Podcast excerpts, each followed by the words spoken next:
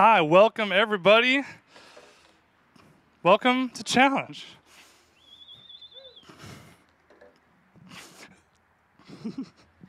Man, it's been a while, you know? And uh, I'm really glad that I get to say that to people and not just a camera. All the people in the camera, hello, but it is really good to be, to have this right now with, with all of you. So, yeah, good stuff. Hebrews chapter 10, verses 24 and 25 say, And let us consider how to stir up one another to love and good works, not neglecting to meet together, as is the habit of some, but encouraging one another. And all the more as you see the as you see the day drawing near. And for one year, we as believers, we as an organization, have been doing our, our best to make this a reality, what this verse is talking about, through virtual means. And I've been, you know, doing these different live streams with, with my friends. uh, and we get to do that. But in some ways, it's worked out really great for us to be able to have that virtual connection and try to maintain that in, in spite of what's going on in the world. Uh, but is it not easier? Is it not better to stir up one another in this way, to love and good works in an environment like this, right? Together, face to face. That's what that's what what it's all about, you know? and so I'm so glad that we get to do this together. God has granted us the opportunity to meet together right tonight and so i'm so glad that you get to enjoy that with me right and so it's been like i said about a year since a lot of things changed and i know what i was going through where uh, in mid-march 2020 i and the other staff at challenge were preparing and planning a a conference for spring break to Hume Lake. It was going to be amazing. and we were all and I had a lot of I had a lot of my hopes set in set on the success of that event, the success of that uh, conference. And as we were planning for it, it was becoming increasingly clear that we might might have to cancel our, our annual Hume Lake trip. And to me, at, at some moment, that just seemed absurd. That seemed like not even a, a remote possibility. But uh, that's what happened, right? It, uh, over time, as the days approached, a matter of days before we left, or we're planning to leave, we had to make the tough decision to cancel that. And that was like the moment. That was the big uh, problem, the big disappointment that ushered in uh, the pandemic season for me. and perhaps for you as well. There was some sort of big disappointment that happened as we got into the, the state that we're now in. And it's, it's also just been a year of various disappointments, various types of discouragement for myself. And I know that you have experienced your own sources, right, of disappointment, of discouragement, despair, or depression this year. But God mends all broken hearts he restores all things. And uh, God has brought us together tonight at this moment to praise His name in unison, to encourage each other uh, in hardships, and to, to dwell on the truth of His word. And so, and I look around too, and some of you have stuck around that long, right? You were with us a year ago, you're with us now. Like you, we, you made it. uh, there, you could have done a lot of things. You could have sought community elsewhere. You could have sought fulfillment elsewhere, but you have endured to, to remain with us at this time, right now. And now you get to celebrate with us as we are now in this state where it's, it's different and it's not back to normal, but it's closer. And we're taking steps in the right direction. And I love that. And then I also look around, and, and some of you have been picked up along the way, right? And uh, isn't that incredible that God has still used human connections this year to draw people to himself, to fellowship in, in, spite of these obstacles that we've been, been dealing with. And so, and now you get to enjoy this fellowship with me, uh, with us in a way that we couldn't really offer you before. Uh, maybe when you first joined, or however long you've been a part of this. So I'm so glad that on both sides of that, we're, we're here and uh, we've, we've made it in some, some manner. So let me pray before we get into the rest of this time. Father, thank you so much for bringing us here to this place and for proving yourself real in my life and in many of our lives. I ask now that you would just turn our hearts toward you, use your spirit to uh, direct our, our hearts in your word, and just give us a clearer sense of just who you are through your word. And I pray that this time would be encouraging to us, that it would challenge us in some meaningful way. Uh, and so that, and also just that this time of fellowship would be sweet as we get to savor that together after not doing so for in this particular way for a year. So thank you so much, Lord. In your name, amen. So imagine with me, imagine you check your mailbox tomorrow. Do you guys check your mailbox? I don't, I don't know how, how that works for different places you live, but maybe uh, you check your mailbox tomorrow and in it is a mysterious letter. You're like, what's this all about? You open the letter it's from some kind of agency that's responsible for distributing someone's will, right? And uh, it's that's strange because maybe you don't know of anybody who, uh, any kind of relative who would have written you into their will, right? I don't know, maybe you do. But it turns out that the person that this agency represents didn't have any children. They, you have no idea who they even were. And, uh, but that person had all kinds of land and money, and they wanted you to have it when they died. So the letter informs you that this individual has passed away. Now all you have to do is collect that inheritance. Now, that sounds a little too good to be true, right? And and maybe you might want to confirm that this isn't some kind of scam. You might want to confirm the legitimacy of this. But if you knew it was real, like who would turn down such an offer? right? Who would turn down such an, an inheritance like that? So today we're going to look at a passage that names every follower of Christ as an heir to an ancestor that we've never even met. And we're going to talk about how to claim that abundant eternal inheritance, not a not a man-made, not a physical inheritance, but an eternal inheritance and what we can do with that inheritance. And so We've been reading through the book of Galatians for the past couple weeks as part of our series, basically, and we've had some staff teach on it already for our worship nights that we've been doing up until now. And this book, Galatians, it's a letter. It's in, in the New Testament of the Bible, and it's a letter to a church in a place called Galatia that you and I don't really know much about, probably. And it's interesting when you read the Bible, there's some spots are the Old Testament and some spots are the New Testament. And maybe you figured this out by now, but they're, they're just those are the two big sections. And and maybe if you have figured that out, maybe you like the New Testament a little better. And uh, it's this thing that happens because it seems a lot more relevant to us.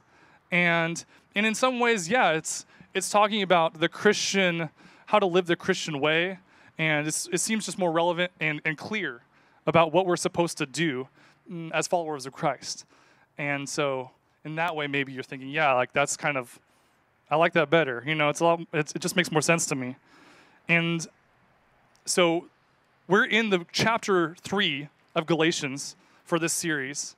And as I read that, it's interesting because it features an interesting intersection between the Old and the New Testaments, I find. And, and hopefully that can help us understand the significance, the, the value of the Old Testament and how it informs our lives today. So you have a handout. Fold up your handout. Yeah, I haven't been able to like talk about handouts in quite a while, you know. And here uh, you have a handout, and so, so written somewhere in it is a particular passage that I've set aside for us. And so Galatians three six through nine, as well as verse twenty nine. I'm just going to read that and you can follow along with me there. It says, Just as Abraham believed God, and it was credited to him for righteousness, then understand that those who have faith are Abraham's sons. Now, the scripture saw in advance that God would justify the Gentiles by faith and told the good news ahead of time to Abraham, saying, All the nations will be blessed through you. So those who have faith are blessed with Abraham who had faith. And if you belong to Christ, then you are Abraham's seed, heirs according to the promise. Okay. Who, who was the main person who kept coming up in that passage? It was Abraham, yeah. So, what do you just think to yourself? What do I know about Abraham right now? Is he is he special? Is he important? What's the deal with him? Maybe you have various you might have various associations with Abraham. Maybe you're thinking of Abraham Lincoln. You know, he was a president. It's not this guy. Uh, so we're not talking about Abraham Lincoln. And maybe if you went to uh, church as a child, and maybe you know if you didn't, that's okay. And like, uh, there was a song. Does anybody know the song? We're not going to do the song, but there's a song called Father Abraham that I remember, and it was Father Abraham had many sons, and many sons had Father Abraham, and I am one of them, and so are you. So let's just praise the Lord. That was that's the conclusion, I guess. And that's that's the song. It's a very strange thing to and then some sort of like a spiritual hokey pokey kind of like thing happens where you shake different limbs. And I don't I don't understand what that like means at all. I still don't. So to get our minds off of like what what that's all about, it's I think it's really helpful and so important. And and, and Paul Paul the apostle, he's writing this book Galatians and he's trying to harken back to this guy Abraham as to the significance of what he's talking about. And it's so important for us to understand why this guy is even a big deal, like in the first place. And so I want us to gain a clear understanding of, of who he was and why he's important. And so, dating, going all the way back to the first book of the Bible in Genesis, it's the first book. In the, in the 12th chapter, we have this written down here. Genesis 12, 1 through 2 says, Now the Lord said to Abram, that was his name before it got changed to Abraham. Same guy.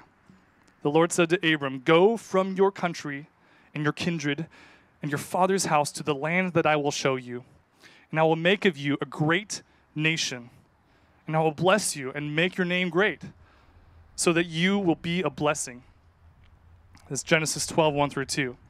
And so, and what we see in this story, as if you keep reading, he, he does it. Abraham just follows God and says, okay, I'm going to do this.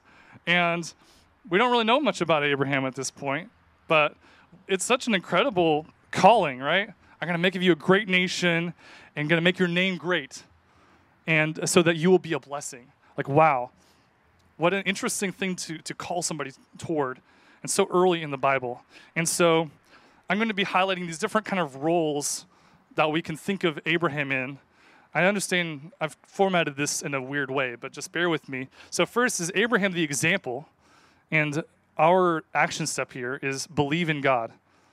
Believe in God. That's a great first step. You can write that in if you want. Believe in God. And so, he's our example because we see him make the choice to follow God and to do what he said to do, in spite of having very little understanding of, of what this was going to mean for him. And so, verse 6 of, our, of, of Galatians, chapter 3, says, Just as Abraham believed God, and it was credited to him for righteousness. So, this is the place to start.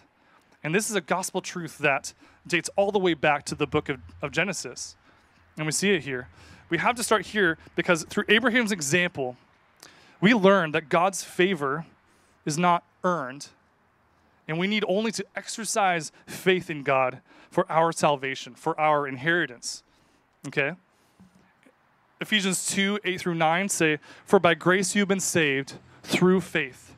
And this is not your own doing, it is the gift of God, not a result of works, so that no one may boast. And so, if you've been following along with us in the book of Galatians, you might notice that this works versus faith theme is very prevalent in the book of Galatians. And and uh, we, we need to understand that we're saved by f- grace through faith. And that pattern of being saved by grace through faith, it begins with Abraham. And we, that's what we see And it says in, in Galatians here that it, that was credited to him for righteousness. And like you and me, this is very comforting. Like you and me, Abraham did not have it all together, right? And if, if you've read that story, and I, I have, so I can tell you, he did not have it all together. He struggled that, with, with lying, he struggled with doubting God, and he struggled with taking matters into his own hands when he really wasn't supposed to. And so he let, he did he messed some stuff up just like you and I do. But the bottom line is that he believed God. That faith was was this continual thing in his life that was credited to him as righteousness that he was not able to produce on his own.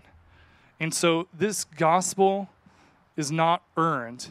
And I don't know if you watched those live streams the past two weeks, but some of our other staff, Josh and Jacob, they walked us through some of these core gospel truths of what it means to follow God by faith and not by works. And so those would be a great resource, really, if this is something that you're still fuzzy on. But before moving on from this point, I just want to ask, like, are you secure in your salvation? Are you secure in your salvation? Have you committed your life to Jesus through belief in God and his power to redeem you? If there's any hesitancy about that question, about the answer to that question, then I really encourage you to talk to somebody and confirm your status before God uh, as, as an heir, right? Just like we're talking about as an heir. And you can write that on that connect card too. That would be a great place to indicate, hey, I need to like understand this better. Finally, before we move on to the next point, Romans 10:9 says, "Because if you confess with your mouth that Jesus is Lord and believe in your heart that God raised him from the dead, you will be saved." So that is a, a shorthand understanding of how we are saved by grace through faith. So, second, so what's the first thing? Abraham, the example. We believe in God. Second, Abraham, the ancestor, become an heir. Become an heir. And this is directly related to that first point. Become an heir. When we choose to believe in God, then that's basically what happens to us. But it is a sense of identity that we need to take hold of as well. And it's not just a thing you say and move on. When we become an heir, it means living like an heir. So, verse 7 of our key passage, Galatians 3, says, Then understand that those who have faith are Abraham's sons. So that is the connection there. Now, I have an important question for you who here likes Star Wars? Do we have maybe maybe half? No, it's more than half.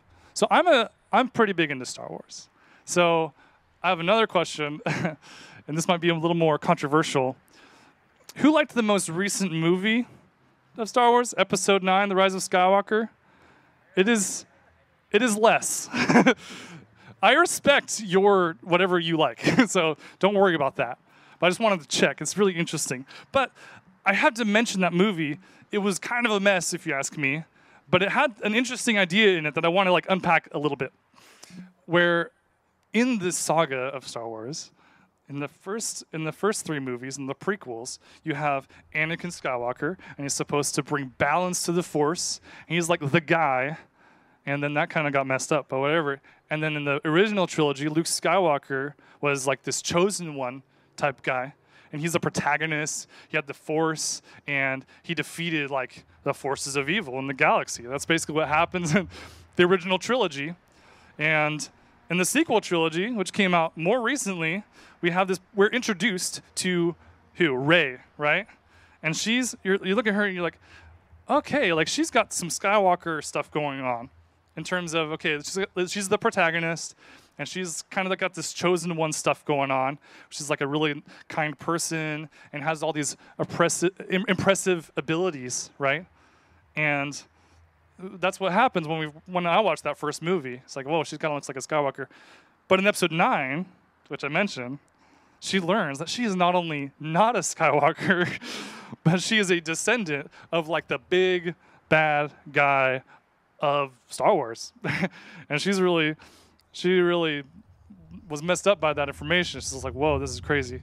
So throughout that movie, she really struggles with her identity and whether she is like fit to save the galaxy in spite of her horrible heritage, right? And so she's struggling with that. But by the end of the movie, however, she accepts who she is. She saves the day. She goes to Tatooine, where it all began. And so this thing happens where someone approaches and says, Who are you?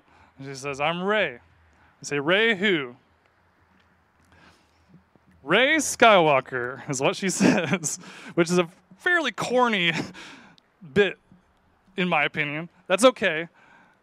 And it's and as much as it really pains me, it gives us a pretty good picture, actually, of, of what we're talking about, of our situation here with Abraham, okay? It turns out that Rey was not of noble blood, of royal blood, uh, but she was able to, like, adopt the name Skywalker as a symbol of her commitment to good instead of evil. So that's what happens in that, that movie. And just like Rey, our default lineage is pretty bleak. It's pretty dark. We, we read in Ephesians 2 3, it says, Among them we too all formerly lived in the lusts of our flesh, indulging the desires of the flesh and of the mind, and were by nature children of who? Children of wrath, it says. What an interesting choice of words. That's sketchy. Children of wrath, even as the rest. So the family you were born into does not have to define you. And your past doesn't even define you. But if you believe in God, your identity in Christ defines you. And your status as an heir of Abraham defines you. In 1 Peter 2 9, it says, But you, and this is referring to anybody who is a believer in Christ, but you are a chosen race, a royal priesthood, a holy nation, a people for his own possession that you may proclaim the excellencies of him who called you out of darkness into his marvelous light. So these descriptors at the beginning of this, this passage, a chosen race, royal priesthood, all these things, these are terms that were, were originally used for the nation of Israel that we read about in the Old Testament. They were God's chosen people who descended from Abraham. But now, these descriptors, they're applied to us. They're applied to followers of Jesus, the new people of God. Okay? We who have been adopted into the family of God have been brought into his marvelous light, like this, this verse says. And this means that we need to walk in the light as he is in the light. That's in 1 John 1 7. Walk in the light as he is in the light, right? That means living lives that are pleasing to Him and in line with our new identity that we've been called to, that we've been called forward to as, as disciples of, of Christ. In 1 Peter 1 Peter 2 9 also tells us, also calls us to proclaim the excellencies of him who called you. So now I'm wondering who are we to proclaim that to? And that, that helps transition us into point number three Abraham the multiplier, bless the nations. Our action step here is to bless the nations. Verse 8 of our passage, Galatians 3 Now the scriptures saw in advance that God would justify the Gentiles by faith and told the good news ahead of time to Abraham, saying, All the nations will be blessed through you. And that's, that's true. That's an account of something that happened in Genesis. In fact, when we read Genesis 12, 1 through 2 earlier, there was more to the story. And so Genesis 12, 3 says, I will bless those who bless you, and him who dishonors you, I will curse. And in you, all the families of the earth shall be blessed. When it says families there, it's talking about all kinds of things nations, people groups, and different, all different kinds of people, not just particular families, but just all these different people groups. And so that's what we, that's the calling that God has called Abraham to, and it's the calling that He's called you to. not just to be an heir to receive a blessing, but to, to be blessed to be a blessing. And there's a, a great speaker and pastor and author named Robby Gallaty and he's written several books. And one of the books that I've read says this right toward the very beginning. It says, The gospel came to you because it was heading to someone else. So picture with me a family tree, and it starts from somewhere. So we got Abraham right at the top of this family tree. And it through Christ in the, now Abraham, he had all these descendants, actual descendants, the nation of Israel. We read about those in the Old Testament. And then Christ comes and he starts making disciples and he forms this new people of God who are from any tribe, tongue, or nation. And they're on, from all kinds of places and they're included in that family tree. And that message has made its way to us today. And so if you're if you've given your life to Christ, you too are part of that family tree from Abraham. Now, that quote I mentioned, the gospel came to you because it was heading to someone else. What's that all about? You are an important member of God's family. That's good news. But I have to ask, but why should your line of the family tree end with you? Once again, he says, The gospel came to you because it was heading to someone else. Why should your line of the family tree end with you?